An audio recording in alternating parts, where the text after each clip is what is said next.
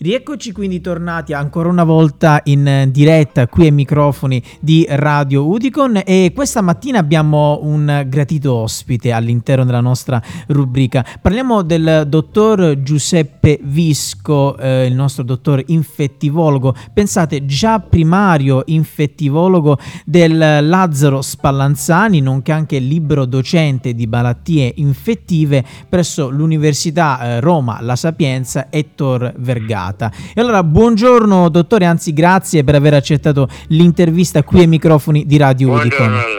Buongiorno, buongiorno. E allora, eh, dottore, con lei oggi andiamo a parlare sostanzialmente di un virus in particolare. In um, particolare andiamo a parlare proprio del virus herpes zoster, conosciuto anche con il nome di fuoco di Sant'Antonio. E allora, dottore, iniziamo a parlare di questo virus. Di che tipo di virus si tratta, um, come si trasmette e soprattutto quali sono i sintomi maggiori di questo virus. Perché innanzitutto dobbiamo dire che questo virus porta con sé una brutta eh, carica di, di dolore, perché prende non tanto perché sia cattivo molto potente il virus, ma perché di solito colpisce soggetti indeboliti da altre malattie, da leucemie, da linfomi, da tumori e allora eh, sì, sono soggetti molto deboli, molto fragili, per cui questo virus, pur non essendo tanto forte, li colpisce e può portarli anche a morte. Comunque quello che si chiama fuoco di Sant'Antonio perché appunto prende soggetti predisposti ad ammalare.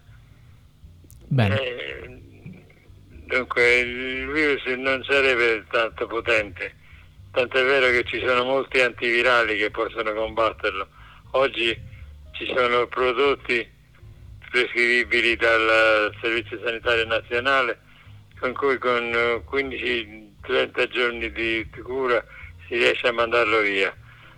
Ma quello che conta è la malattia di base che c'è sotto è quella che rende grave la situazione. Capito? Ok, ok, perfetto, perfetto, ha reso bene l'idea. Ecco, nella seconda domanda che eh, vorrei porle è quanto dura l'infezione da herpes zoster? E inoltre le volevo chiedere, esiste ad oggi una cura farmacologica per contrastare i sintomi che magari ci ha eh, spiegato poc'anzi? Dico subito che della cura ne ho già parlato, ci sono vari farmaci che sono prescrivibili e che possono stroncare l'infezione. L'infezione di per sé può durare anche tutta la vita, perché a volte si insedia, si inserisce dentro il sistema nervoso periferico del soggetto e ci resta o negli spazi intercostali o negli arti o a volte anche nel cervello.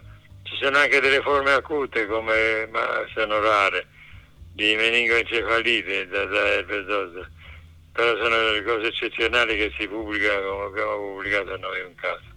Ok, perfetto, perfetto. E invece mh, per quanto riguarda il, il, virus, quindi torniamo sempre a parlare di lui, può essere contagioso in una persona infetta? Come in una persona può essere contagioso se trasmettere altre persone, sì, potrebbe trasmetterla.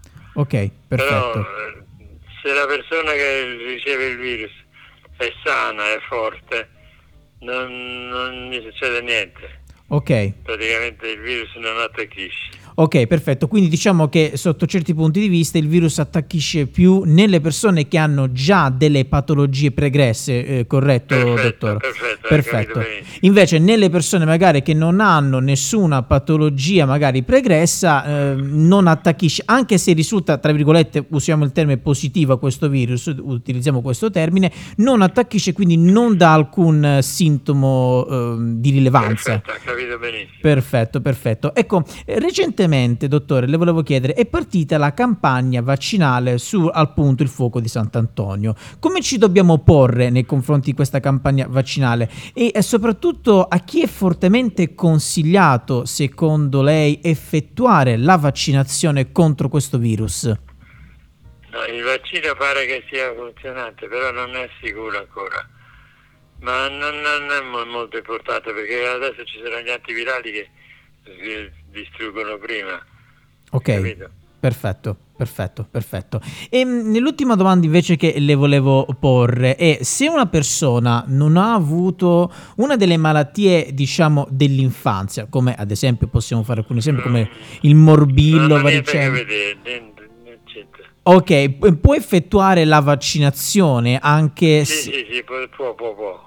Ok, perfetto, perfetto. Quindi può effettuare la eh, vaccinazione. Quindi la vaccinazione protegge anche da, eh, da ovviamente le forme più gravi della malattia, corretto? Certo. Ok, perfetto, perfetto. E allora, dottore, che dire? Io la volevo ringraziare per essere intervenuto, per aver fatto questo piccolo intervento all'interno della nostra radio. Ringraziamo quindi ancora una volta il dottor Giuseppe Visco, infettivologo, già eh, pensate primario, come abbiamo detto poc'anzi, infettivologo del Lazzaro Spallanzani, nonché anche eh, libero docente di malattie infettive alle Università della Sapienza e Tor Vergata di Roma. Grazie tante, dottore, grazie mille. E noi quindi... Grazie. E noi quindi per coloro i quali ci stanno seguendo in diretta su radioudico.org proseguiamo la nostra mattinata con il resto della nostra programmazione.